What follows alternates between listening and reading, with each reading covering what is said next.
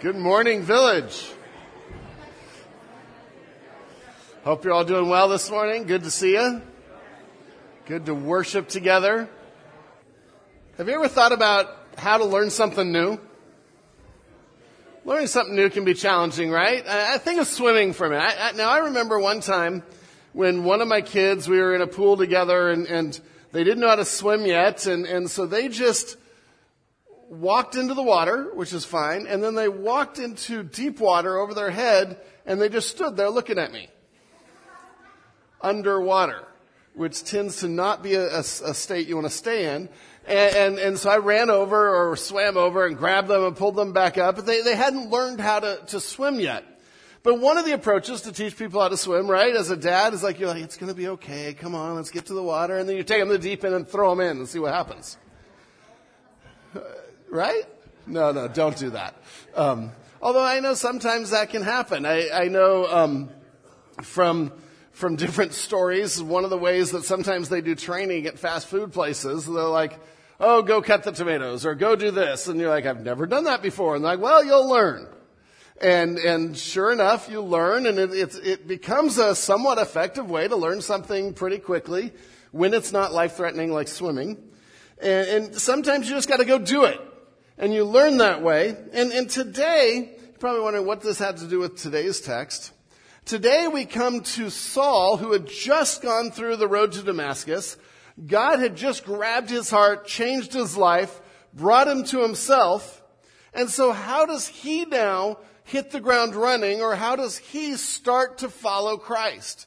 You know, should he, should he wait a few years, maybe take five years of Bible college and 10 years of seminary? For some of us that took the long approach. Um, and then maybe he can go share the gospel with someone. Or does, does God want him to do something different? Now, I'm not negating Bible college, please. I, I love the, my Bible college background. I love my seminary background.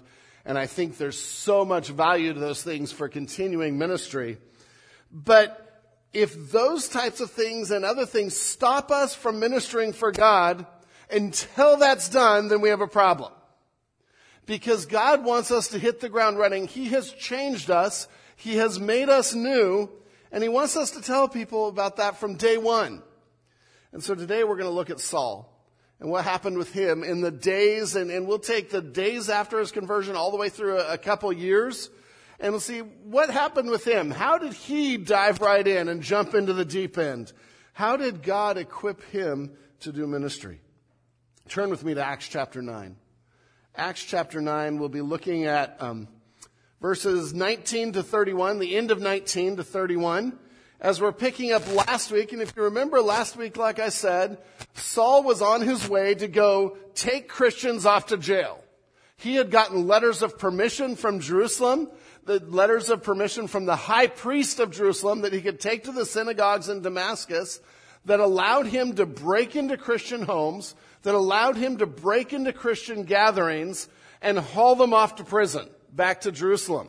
Now we also know from Acts already that at times that meant let's just stone them on the spot. At times that meant beating them first. And so Saul was not a nice man. In his words, he said, I ravaged the church. And, and, and, and he, he mentions this several times as he is working through his past. And on his way to Damascus, almost there, in the heat of the day on this desert road, God shows up. And, and in a blinding light, Jesus shows up and he has an encounter with Jesus where Jesus says, who are you persecuting? And, and, and Saul's like, well, I, I don't know. Who are you? And, and he goes, well, I'm the one you're persecuting, Jesus of Nazareth, the one that you think is dead. I'm, I'm alive. I've risen from the dead and I am the Messiah. And Saul goes to, on to Damascus. He's blind. Ananias, one of the, the unsung heroes of the story, comes, and Saul becomes a believer. And Saul, in all of his zeal and all of his passion, realized it was directed the wrong way with the wrong assumptions and the wrong beliefs. And now that's all turned to Jesus Christ. And we get to see today what happens with that, the first steps of what happens with that. The rest of Acts, we're going to see a lot further steps. But today is the first steps. The, what did Paul do? What did Saul do? And I'll use those names interchangeably, same men. What did Saul do in the days and years that followed that kind of conversion? So Acts chapter 9, starting at verse 19. And I want to read the text first, and then we'll pull out some observations from the text. Observations about sharing the gospel, about hitting the ground running, and, and about community involvement in the gospel. So starting second half of verse 19. For some days he was with the disciples at Damascus. And immediately he proclaimed Jesus in the synagogue, saying, He is the Son of God. And all who heard him were amazed and said, Isn't this the man who made havoc in Jerusalem of those who called upon this name? And has he not come here for this purpose, to bring them bound before the chief priests? But Saul increased all the more in strength and confounded the Jews who lived in Damascus by proving that Jesus was the Christ. When many days had passed, the Jews plotted to kill him. But their plot became known to Saul. They were watching the gates day and night in order to kill him, but his disciples took him by night and let him down through an opening in the wall, lowering him in a basket. And when he had come to Jerusalem, he attempted to join the disciples. And they were all afraid of him, for they did not believe that he was a disciple. But Barnabas took him and brought him to the apostles and declared to them how on the road he had seen the Lord who spoke to him, and how at Damascus he had preached boldly in the name of Jesus. So he went in and out among them at Jerusalem, preaching boldly in the name of the Lord. And he spoke and disputed against the Hellenists but they were seeking to kill him. The, the hunter became the hunted. And when the brothers learned this, they brought him down to Caesarea and sent him off to Tarsus. So the church throughout all Judea and Galilee and Samaria had peace and was being built up. And walking in the fear of the Lord and in the comfort of the Holy Spirit, it multiplied. Let's pray. Lord God, thank you for your word. I pray that as we dive in and look at some of these verses, you would challenge us to, to jump into your work, to jump into sharing the gospel. Lord, to let nothing stop us. Thank you for Saul. Thank you for your Holy Spirit's work that changed him and for his work to found the church, Lord. In your precious name, amen. So as we come to this text, there's a lot of different things that are happening in this text. Some of them you probably heard in Sunday school. Some of those sort of the basket going down the wall. You can probably see the flannel graph and your teacher sort of lowering the basket down. And, but we want to, we want to take this and, and look at what's happening in Saul's life. Look at what's happening in the life of the church. My, my summary statement there is the new life from the Holy Spirit is clear as Saul immediately starts to powerfully preach the gospel and the church overcomes concerns to welcome him. And in this process, at this beginning stages, God is putting in place the pieces for what is going to be some of the greatest missionary journeys of all time, where new churches are founded all over Asia Minor. But God is preparing both Saul and the church for this expanded ministry. So this morning, as we, we go back through the text, I just want to make four observations about sharing the gospel, about the communities and efforts in sharing the gospel. And the first observation is God equips us to share the gospel now. God equips us to share the gospel now. The right time to share the gospel? Now. It, it's sharing the gospel is never something we should have to wait on. It's never something that it's like, well, I need more training. I need, I need three more evangelism classes, then I'm ready. Let's go. Sharing the gospel, if you're a believer, if you've been changed and made new, like we sung this morning, then now's the time to share the gospel. Now's the time to tell people the greatest news you have ever heard and the change that God has made in your life. And let's look at the text.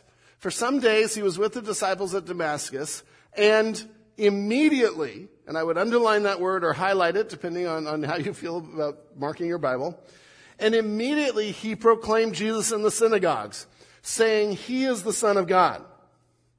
And so right, he, he is converted.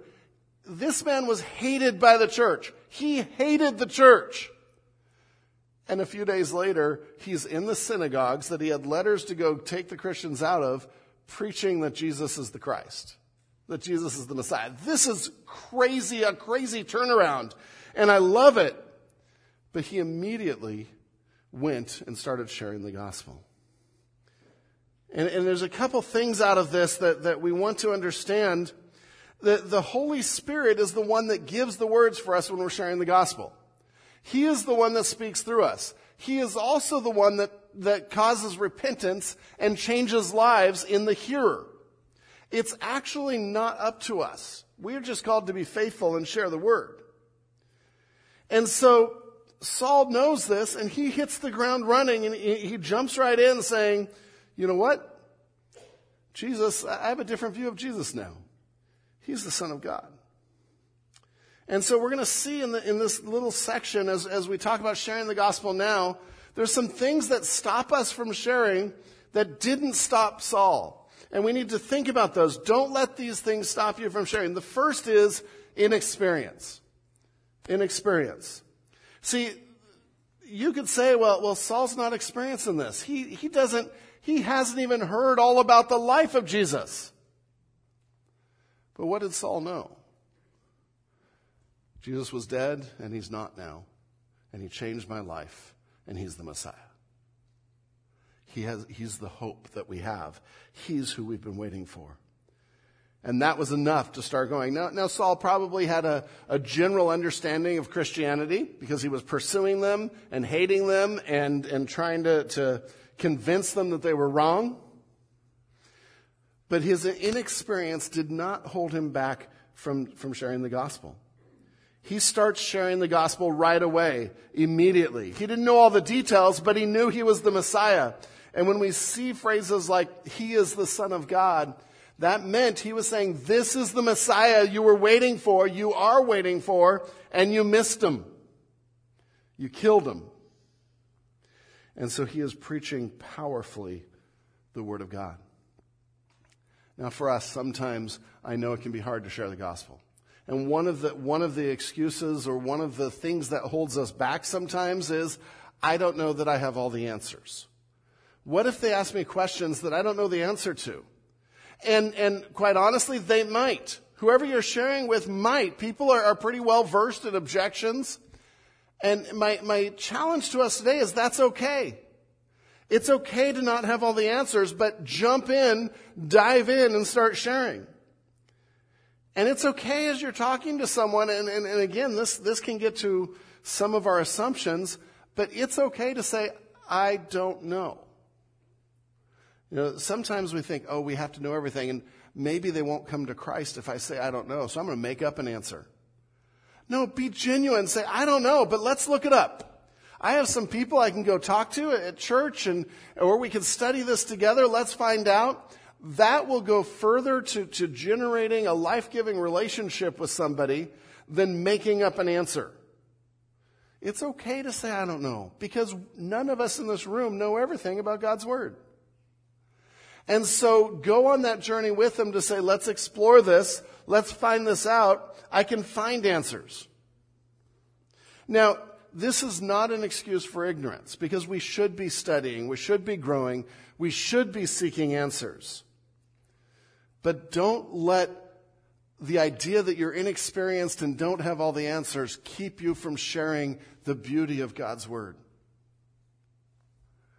Do you know that the most common time that people share their testimonies and share the gospel that has results is within the first year of conversion. Within the first year of salvation, people share more than almost at any other time because you're excited and God has done something and, and it's a personal story. And the challenge is for those of us that have been believers a lot longer because it's easy to forget that excitement. It's easy to forget that I once was lost and now I'm found that I was a wretch and now I'm saved. These are astounding changes and astounding things that are powerful to share. I am a new person. I am changed. I once had no hope. Now I have complete, perfect hope. That'll preach. That's a message people need to hear. Now, along with this, don't let perceived inexperience hold us back from sharing the gospel. Understand we do work to speak truth, though. Like I said, it's not an excuse to stay not knowing, but we work to speak truth. Even in 20, immediately he proclaimed Jesus in the synagogue, saying, He is the Son of God. We read that, we're like, okay, he's the Son of God. We know that. This is such a loaded phrase and a doctrinal phrase for them. Because what that meant, that, that phrase meant not only that Jesus was the Messiah, and we're going to see that later when he says Jesus is the Christ, which is a, the, um, the name for Messiah, but he's saying that, that Jesus here is divine. He's saying that this is the promised one, and he's tying into Old Testament. This is the promised one to sit on the throne of David for eternity. And, and for, for the Jewish mindset to have someone arguing that this was the Messiah, you had to be developing a correct theology to do this. The high priest, when Jesus was talking, when he claimed to be son of God, the high priest called it blasphemy and called for his death because that was a statement of divinity. And so Paul wasn't just saying, Jesus is really cool, come to him. He also was learning and making sure that he was speaking truth and able to defend truth. And so the answer and the, the, the, the challenge on this is jump right in no matter how long you've been a Christian, no matter, no matter how much you know, jump in, tell people about Jesus, but be growing in your knowledge and seeking truth.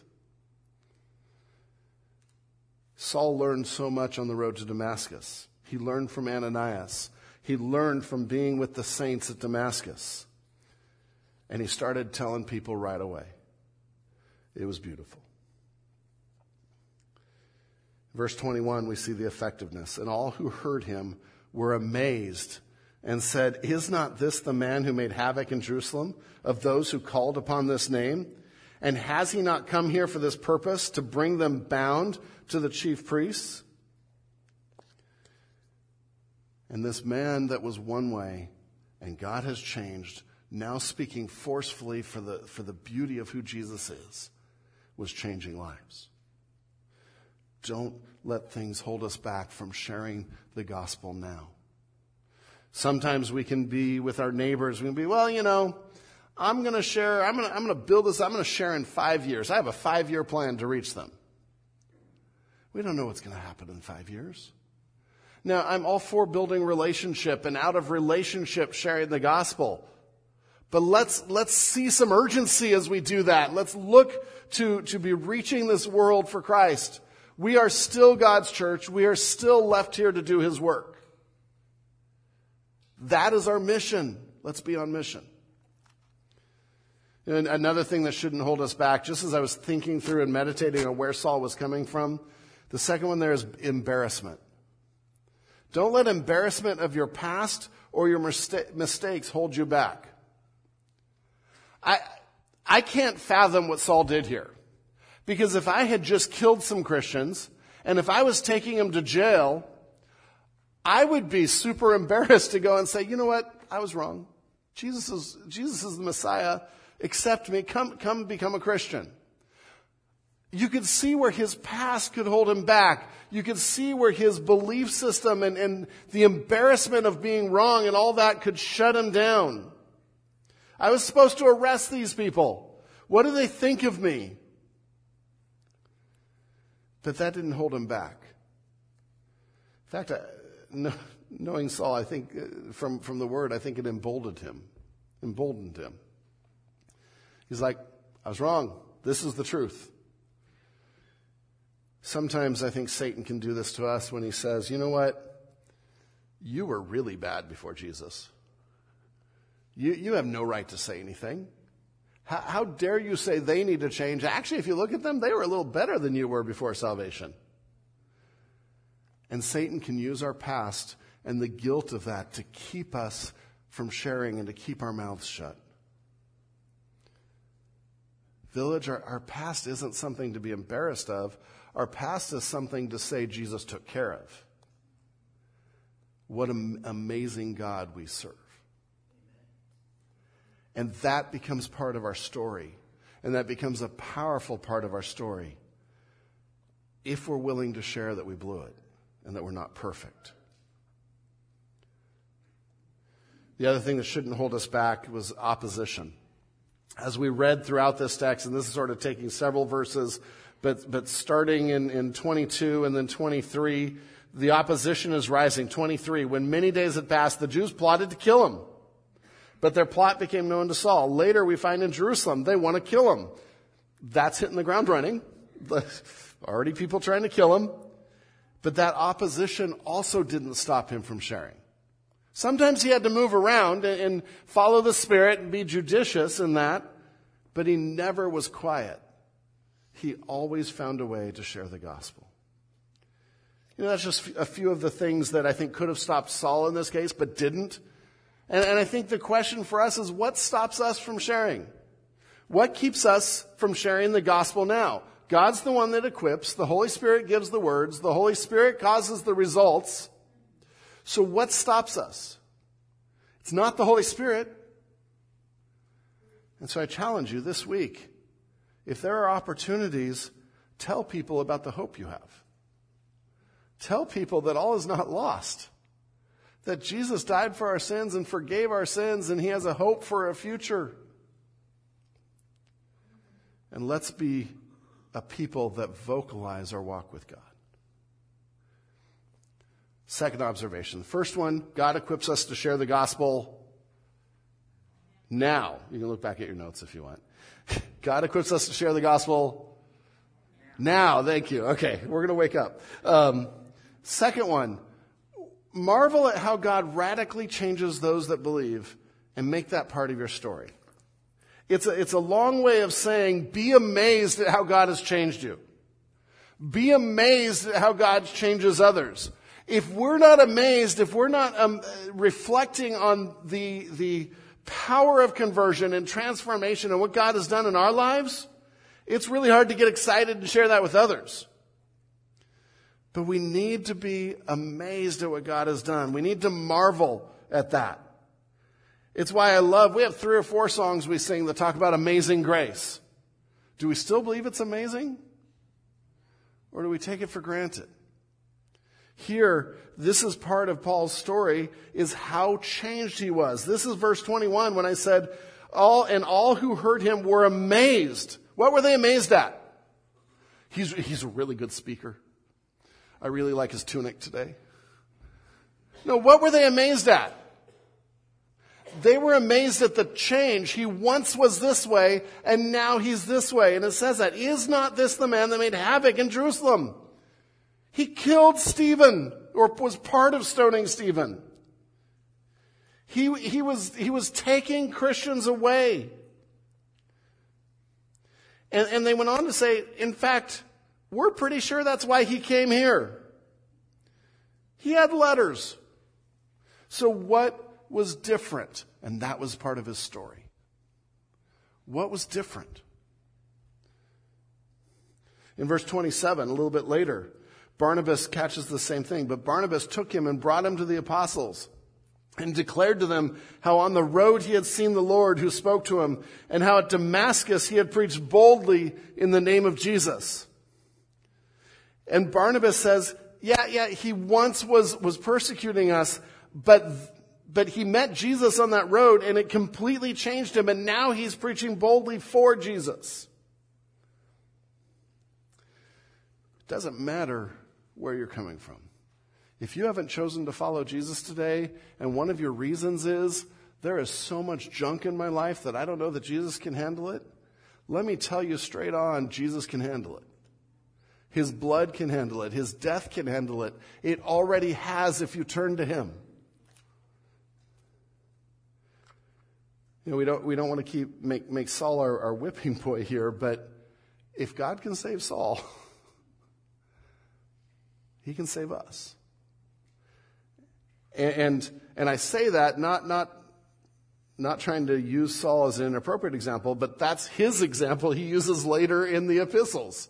He's like, if he can save me, the chiefest of sinners, he's got you. So don't let that stop you from coming to Jesus. Jesus can change you. He can heal the past. He can forgive the sins if we give them to him. But out of this, I, I want us to just think for a moment what does it mean to be completely new? What does it mean to be new? And, uh, there's a couple passages that I want to read because this is astounding that we are a new creation, that our, our sinful nature has been dealt with. It no longer has to control us because we have the Holy Spirit in us, and we are new creations. 2 Corinthians 5, 17 through 19. And maybe write down these passages, study them during the week. We'll look at these a little more detail in our community groups this week. Therefore, if anyone is in Christ, he is a new creation. The old has passed away. Behold, the new has come. And, and, and, what the Spirit is saying there, the old man, it's done. It's paid for. It no longer has authority in your life. It no longer has control. We no longer have to be afraid of death because that has been swallowed up in victory. The old has passed away. Behold, the new has come. Now, now there's a tension here, and, and I, I acknowledge that in that this doesn't completely happen on day one. We still fight sin in our lives and we feel, still fight those sinful habits. And, and elsewhere in that same book, um, Paul writes that we're changed by degree, from degree to degree into Christ likeness. And so it's this idea that when we come to Christ, we are completely changed, we are new, and then throughout our life, He gradually works out the stain of sin that's still in our lives, the habits of sin, the, the entanglements of sin and makes us more and more Christ like. But the old has passed away. Think authority, think control. The new has come. I, I, I, still love the picture of adoption, which is throughout the New Testament. Because at the moment we come to Christ, we no longer are in our, our worldly family, so to speak, uh, of this world and of this nature. We are now adopted as sons and daughters of the King with a new name, a new identity, a new future. And, and when we had adopted a couple of our kids, they became Johnsons fully. And, and that is now their identity of who they are and their future. That's what Jesus did for us. The old has passed away. The new has come. We're family. Paul goes on to write, All this is from God, who through Christ reconciled us to himself and gave us the ministry of reconciliation, which is what we're talking about today. God changes us, Christ changes us, bridged that gap that, that our sin caused between us and God, made us new, so we can tell others the same story. In Ephesians 4, also written by Paul, the Holy Spirit speaking through him. Ephesians 4 22 through 24, to put off your old self, which belongs to your former manner of life and is corrupt through deceitful desires. That's the sphere we're leaving. And to be renewed, or literally made new, in the spirit of your minds, and to put on the new self, created after the likeness of God in true righteousness and holiness. This is a miracle. This is the, the best miracle that we are taken from death to life, that we are made new through no work of our own, but the grace of God. Village, be amazed at that. Maybe some things that help us do it, do this is to think, where would I be without Jesus? Where would I be if, if I didn't know Christ, if I don't know God's word, and I'm just making all my decisions in life based on my own self interests? Where would you be? Now, now, I see some heads shaking back and forth. Not a pretty thought. When you think of all your natural impulses and, and there would be broken marriages and there would be broken everything. And, and we can't even really think of where I'd be without Jesus. But that's the beauty of God's grace is we're made new and we're not that person. We haven't gone down that path. We haven't made those choices because of Jesus. How are you different from the world? And maybe that's a question we have to ask in this whole process. Am I acting like I'm made new? Can someone look at me and say, yeah, I do see something different. Could they, could they with, with Saul? Radically different with Saul. He once was this way, and now he's completely opposite. My prayer is that we as a church are, are that different in how we approach people, how we approach relationships, the grace that we show to others, the kindness that we show to others, the morality of choices, not just because, oh, they're moral and they'll help us, but because this is the character of God. Those kinds of things will make a difference in this world. How are you different? Make that part of your story. And so we're to share the gospel now. We're equipped to do that. And part of the, this in this passage is to marvel at God's ability to change. In this case, the ability to change Saul, a man that, that was not after God's heart and became a key leader founding the church to the rest of the world. Third observation, this is just a quick one.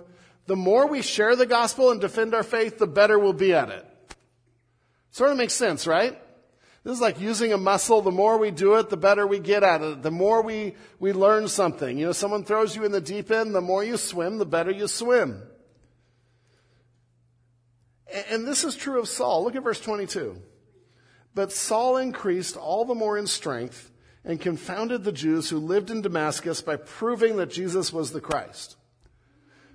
And this is one of those verses that I've read over and I'm like, okay, that's cool. But, but in studying it, the idea here is not strength physically. In fact, the, the wording doesn't support that. It's not a physical strength, but he grew in strength in the word. By the way, he was already telling people about Jesus. So, so this, this was a, a, a second step in this. But the more he told people about Jesus, the more he defended that Jesus was the Messiah, the Christ, the better he got at it, the stronger he got at it to a point where he was confounding the Jews who lived there. He was proving Jesus was the Christ or the Messiah. This is really cool. And, and the same is true for us. If, if, if we jump in and start sharing Jesus, the more we do that, the better we'll be at it. The more we learn, hey, if I, if I share this part or if I ask this question, those are good things to learn. Defending the faith is like that. Apologetics is like that. Uh, you won't have all the answers, like I already said up front. But the more we try, and then the more we go and find the answers to those questions, the stronger you'll be in your faith. The more you'll be able to answer questions. And so this is just a, a quick observation from the life of Saul. It says he increased all the more in strength because he was doing this. He confounded the Jews that were there. He proved that Jesus was the Christ. Fourth observation. Embrace godly community as it is vital and valuable to the gospel. So, so far the first three are about sharing the gospel, jumping right in now, making sure we're learning truth and, and making sure that, that um, we're doing it and getting better at it and growing in it and not letting things stop us. The fourth one is think of how community helps in this. And we see this throughout this text, how community is, is part of the process and, and he's embracing them because they are vital and valuable to the gospel. And, and how are they? And we're going to pull from a couple different sections here. The first is community picks us up and encourages us, encourages us to keep going through troubles. Community picks us up and encourages us to keep going through troubles. And we saw verse 19. For some days he was with the disciples at Damascus. They're encouraging him, they're teaching him. But then jump to 23. When many days had passed, the Jews plotted to kill him. But their plot became known to Saul. They were watching the gates day and night in order to kill him. But his disciples took him by night and let him down through an opening in the wall, lowering him in a basket. Now, now it's really interesting because this would have been at great risk to, to the disciples. This was not just an easy way. And, and, we have to understand the walls at the time. Sometimes houses were built into the wall and there's windows. And so all this is, is very true with the archaeology of the time. And the disciples heard about this. They heard about this plot and they came together and they supported him at great risk to themselves. And they saved his life so he could continue sharing the gospel. So they had already encouraged him and taught him. They had already provided him home and resources and a means to share the gospel. And now they're putting themselves at risk in order to continue his, his gospel ministry. This is amazing. A couple of, of side notes just as we, we look at the text. Verse 23 When many days had passed, the Jews plotted to kill him. Now, as we compare Galatians 1 and some of the different stories, we're, we're trying to compare, okay, what does it, many days? Now, many days here probably was closer to two or three years. So he had spent some time in this area. Now, from Galatians 1, we find, especially 16 through 24, we find that he didn't just stay here for these two years. He actually went down and, and he um, went into some of the areas, the Nabatean Empire around there, in Arabia down there, and he continued to both be taught by God and to share the gospel. Jeremiah, do we have that map? And do I have a pointer? And so we already know that he had come from Jerusalem up through Galilee and then to Damascus. And now from Galatians, we know he spent time in Arabia. Arabia then was not modern day Arabia. Arabia was the, the Nabatean Empire that went from here all the way down to about here It went this area and probably over here a little bit more.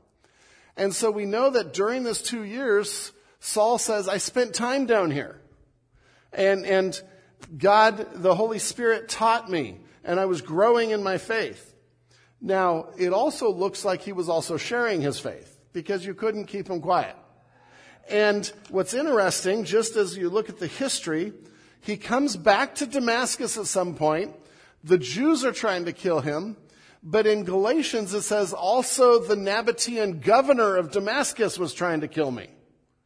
So the, the governor that was set up by this kingdom here was now trying to kill him in Damascus. And this is just some conjecture, but we gotta ask why. And, and I think it's because he's caused so much of a stir down through Arabia, and he's back, and they're like, take care of the guy. Shut him up.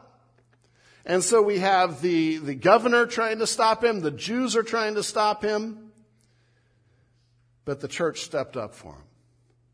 And, the, and Saul escapes Damascus. Fact 25, it says his disciples took him by night. It's not saying they weren't disciples of Jesus, but these were now people under his instruction that he was teaching to follow Christ. It's interesting. The same thing happens at the end of the story, right? Jump to 29. So he, he, they let him down. He goes to Jerusalem. We'll talk about that in a moment, what happens in Jerusalem. But in verse 29, um, he's speaking against the Hellenists there, those that are Greek speaking Jews, but aren't Christians yet. Um, and they're seeking to kill him. What happens there? When the brothers learn this, they brought him down to Caesarea and sent him off to Tarsus. Community again saves his life. They have his back. They continue his gospel ministry.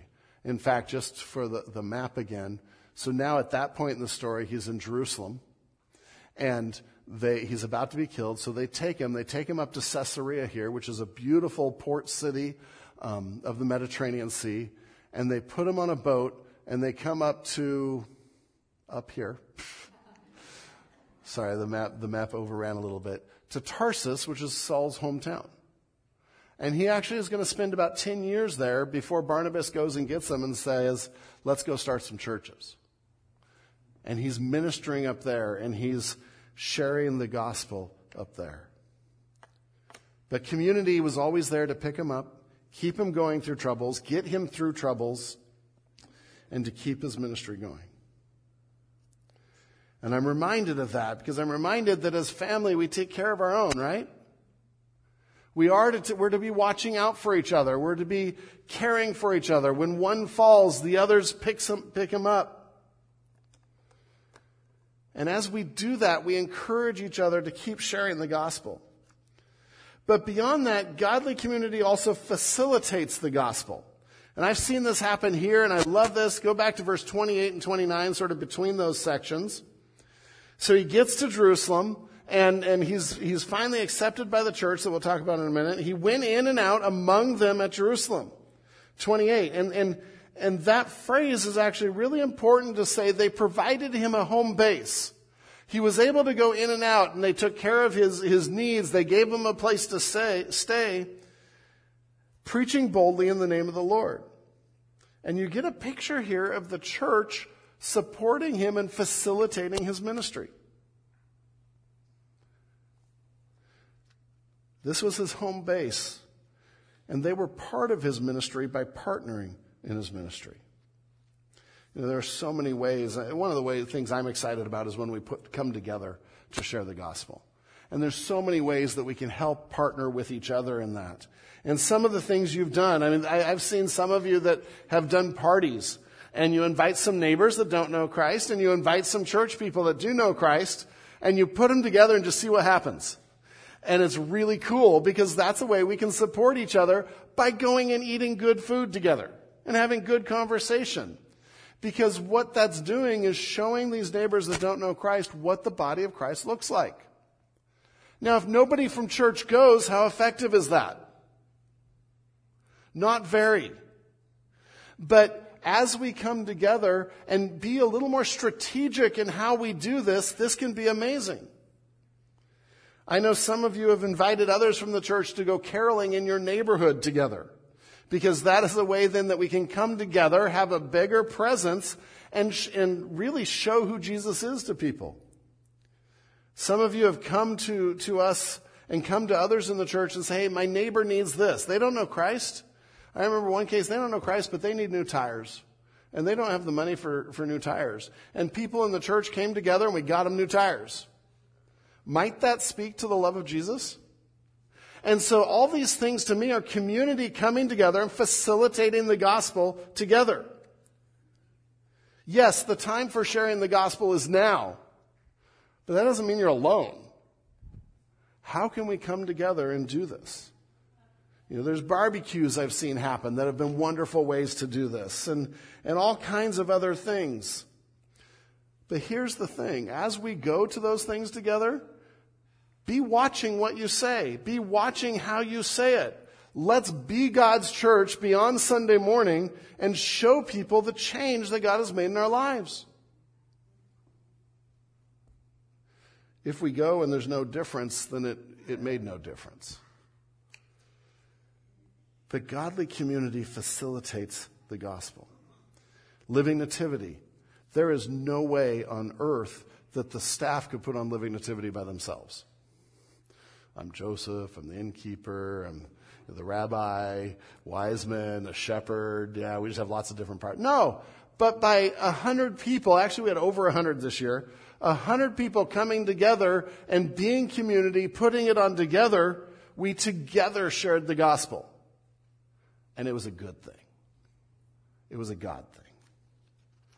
And so godly community key facilitates the gospel. I see this all over this passage where they are giving him a place in Damascus, teaching him in Damascus. He's not doing this alone. They save his life. He comes to Jerusalem and, and we're going to talk about Barnabas in a minute. We'll end with Barnabas, but we see Barnabas coming alongside and having his back. We see the, the saints at Jerusalem giving him a place to, to have ministry. All of these things are partnering together to make sure people hear about Jesus. The final observation is Barnabas, like I said. And I want to look at 26 and 27. And in your notes, be Barnabas to younger believers. Be Barnabas to younger believers. Sometimes it takes one person to encourage community. Sometimes it takes one person to speak up and make a difference to create community, even today, even at Village. We need more Barnabases. 26. And when he had come to Jerusalem, so Saul comes to Jerusalem, he's kicked out of Damascus. They lower him down through the window in the basket. He gets away, makes the 150 mile trek to Jerusalem.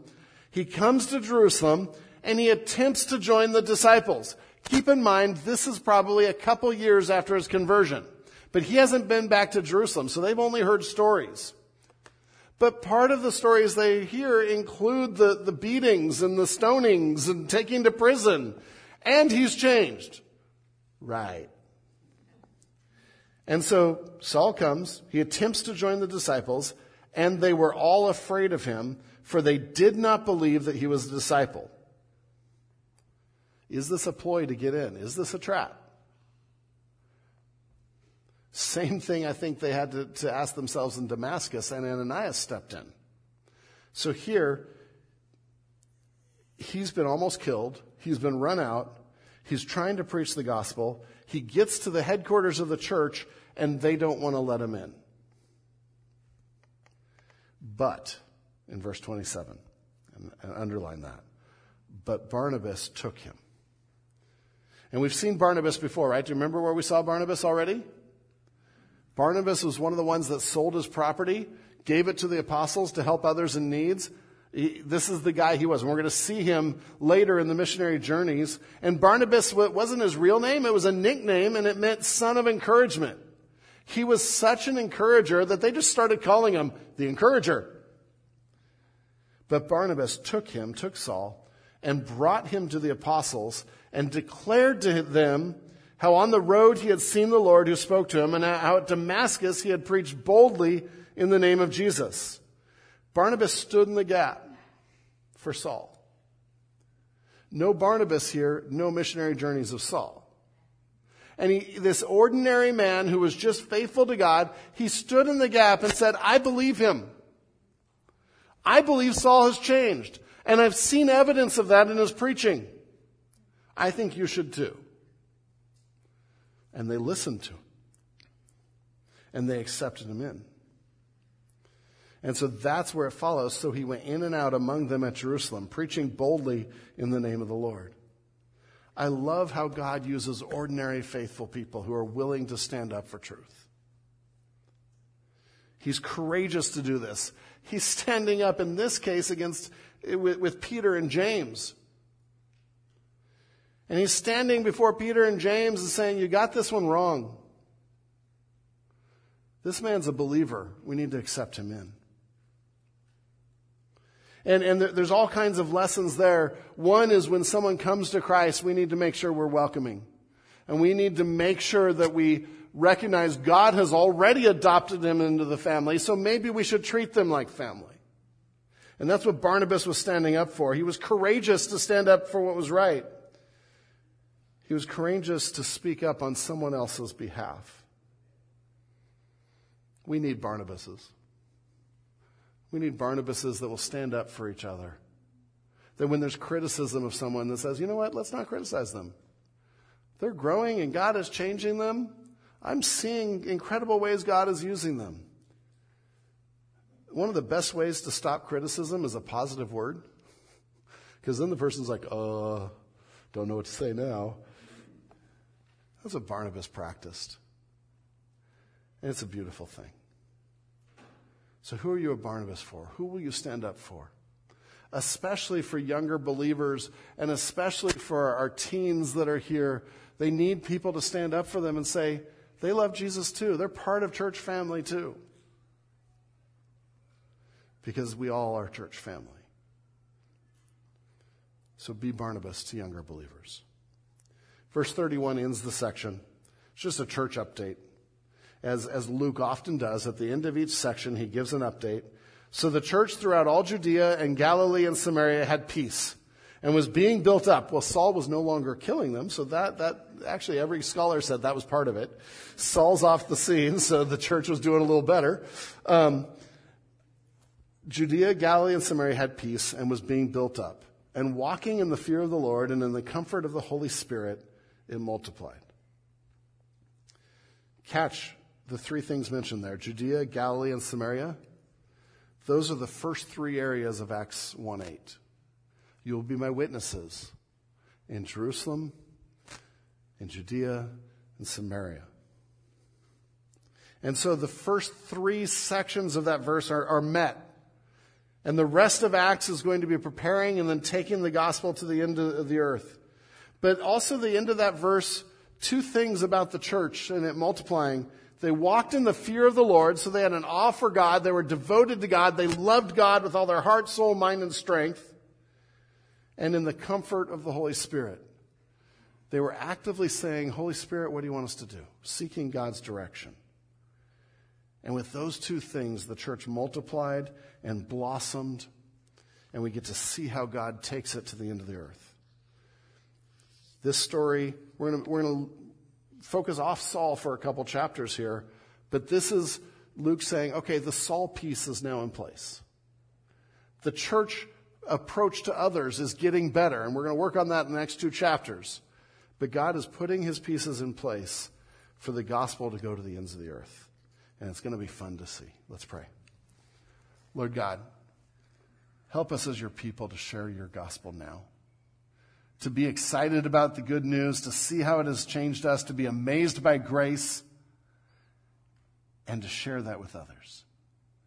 Help us to stop waiting. Help us to, to stop um, letting things get in the way and distract us from sharing the gospel and being about the main thing. Lord, I pray that this week there would be people for us to talk to.